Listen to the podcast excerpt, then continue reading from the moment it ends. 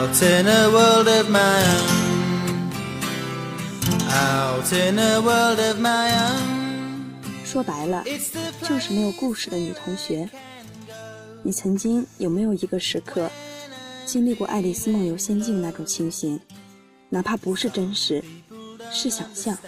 问了两个朋友，他们都在年少时灵气值爆表，满以为会收到光怪陆离的故事。但一个忙着带娃、叹息时回了一句：“原来我们都是普通人啊。”另一个闲置我许久，回道：“我现在满脑子都是赚钱，没时间浪漫了。”我说：“这不挺好吗？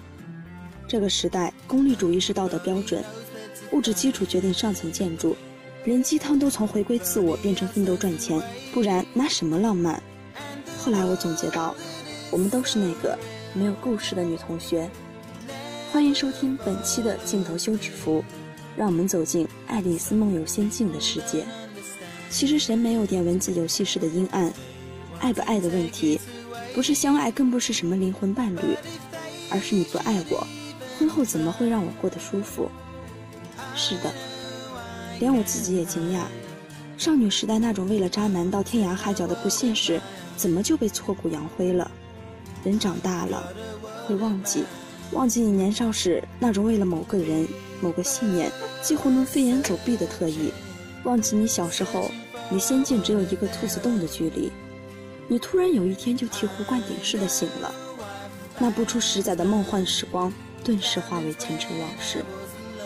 波顿第一次拍《爱丽丝梦游仙境》时就改了原著人设，他选了一个少女来代替书中更小只的爱丽丝。这个长大后的爱丽丝跟所有人一样。快要变成那个没有故事的女同学了，所幸，仙境一直在召唤她，她能回去。如果能一直回去，该多好啊！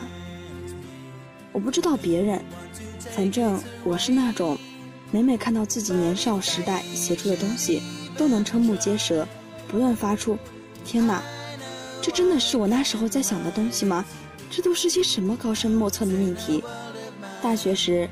受蒂姆·波顿电影影响，写过一个十万字仿哥特式童话，有个出版社要拿去用五千块买断版权做成绘本，我很想答应，原因是接触出版社那年，我大学毕业也有两年了，一事无成，我想拿这钱给妈妈买一辆电动车，她没有钱买。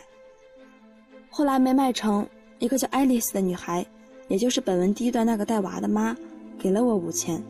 叫我不准把童话贱卖给画的那么俗气的出版社。他的原话是：“你写的是玻璃心，不是猪心。”我哭了，庆幸有这种跟你一样活在梦里的人，为了保护你的梦而不惜成本。嗯，现在呢？现在他也还会在一个雨林般的梦里醒来，但是，我们与仙境，就像是那种垂死之人。你知道，你彻底无力回天。可你又还活着，但你清楚的知道，你马上就要死了。幸好我还剩信仰，这也许将会是我回到仙境的那个兔子洞。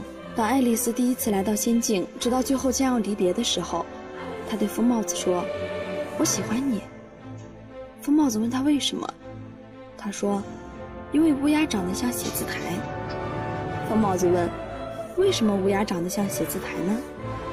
爱丽丝说：“因为我喜欢你。”正当爱丽丝快要离开仙境，疯帽子赶忙问道：“你会忘了我吗？”“不会，因为乌鸦像写字台。”爱丽丝就这么走了。“你会忘了我的。”疯帽子望着爱丽丝渐渐远去的身影喃喃着。他知道，喝过遗忘药水的人不会再恢复有关仙境的记忆了。当爱丽丝再次重回仙境。这时的他也记不起从前疯帽子见到久违的爱丽丝，几乎语无伦次地说道：“你绝对是爱丽丝，化成灰我都认识你，我永远都认得你。”爱丽丝望着眼前的这个陌生人，只觉得他是个失足的疯子。他也知道，他已没有了记忆，但还是兴奋地问道：“你知道为什么乌鸦长得像写字台吗？”爱丽丝苦恼地摇了摇头。在一场大战之后。爱丽丝再次拯救了仙境，然而又到了离别的时候。而这次将是永别。这次，爱丽丝反问疯帽子：“疯帽子，为什么乌鸦会像写字台呢？”疯帽子微笑地看着他，久久才说：“我也不知道。不是同一世界的人，就算他再爱着她，总有一天也会分开。何不就此放了手？”而疯帽子恰恰明白这一点，仍然是红皇后与白皇后，像那兔子先生一样。迪士尼的片总会带给我们惊喜。爱丽丝公主已经长大了，却仍然在为世界的美好与邪恶斗争。少女心和英雄梦，一部电影就够了。而爱上一个人，就像乌鸦像写字台，不需要理由。感谢收听本期的镜头修止符，我们下期再见。